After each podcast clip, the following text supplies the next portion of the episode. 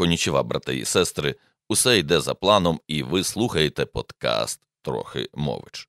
У 33-му епізоді я згадував про виставу тренінг корови невинні. Розпочинається ця вистава з історії про незрячого та рекламіста. Потім ми говоримо про наріжні камені реклами, з яких формується фундамент знань про рекламу. І от на сам кінець нашої зустрічі разом зі слухачами пробуємо застосувати щойно отримані знання на практиці і аналізуємо одну рекламну кампанію, яка описана в простій історії у віршах про діда та його корову. Зачитаю вам.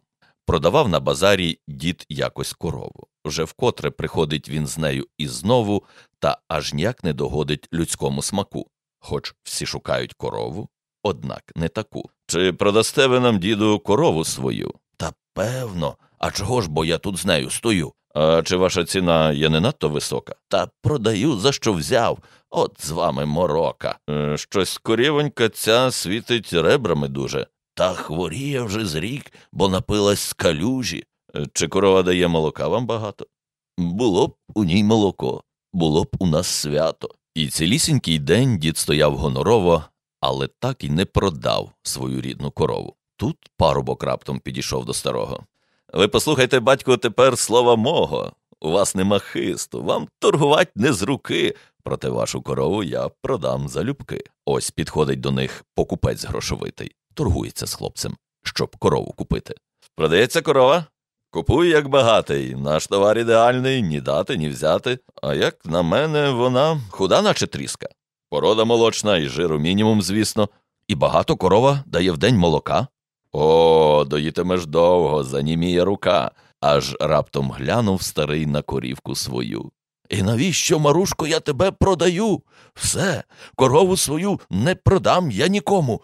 Така файна худоба потрібна самому. Прочитавши історію, я пропоную учасникам вважати, що корову таки продали, бо якби її власник не втрутився, то хлопець отримав би гроші, а покупець свій товар. І ось тут починається справжня вистава. Пропоную учасникам вибрати ролі. Хтось стає коровою, хтось дідом, хтось хлопцем, а хтось покупцем. Потім ми проходимо увесь сюжет ще раз. Треба просто відтворити усе, про що ми читали. А потім починається найцікавіше. Я запитую, коли покупець зрозуміє, що його ошукали. Учасники відповідають два-три дні. А я кажу минуло два-три дні. І запитую покупця, що ви робитимете? Покупець бере корову і йде шукати правди. І скажу я вам, що таких вистав тренінгів я провів близько ста, і жодного разу покупець не отримав жодної сатисфакції. Гроші йому не віддали, а корову не вдалося повернути. Ось така селяві.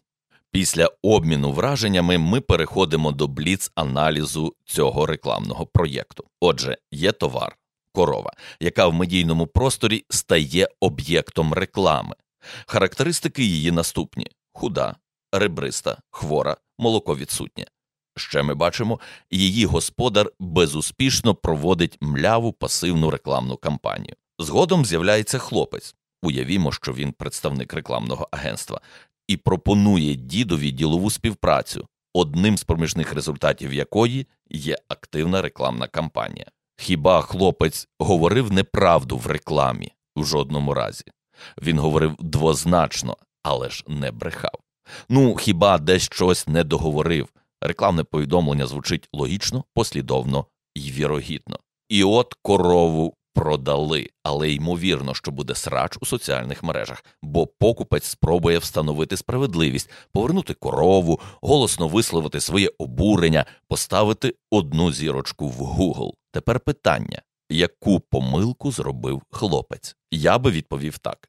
Він одразу приступив до справи і почав зі створення рекламного повідомлення, і треба сказати, зробив він це професійно, але слід було йому починати з іншого, із відповіді на запитання, хто наша цільова аудиторія, чи більш конкретно, кому потрібна саме така корова. Якби він поставив собі таке питання, то щоб етично продати цю корову, він би порадив діду змінити цільову аудиторію. Що очікують люди на ринку від товару, в даному випадку від корови? Вони хочуть здорову корову, котра дає вдосталь молока, і тому хлопець підганяв характеристики корови під очікування цільової аудиторії.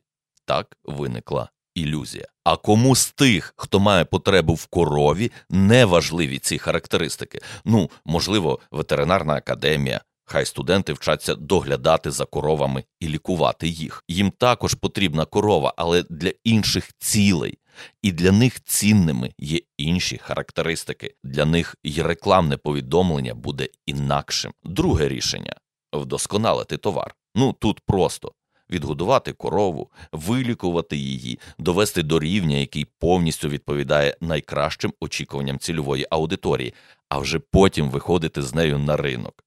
Зрозуміло, такий підхід потребує і часу, і додаткових інвестицій, тож одразу виникають роздуми щодо рентабельності таких заходів. Ну добре, не хочемо ані змінювати аудиторію, ані відгодовувати корову. Продавайте таку, як є.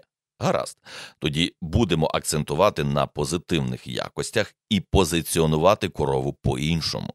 У такому випадку рекламне повідомлення могло би звучати так.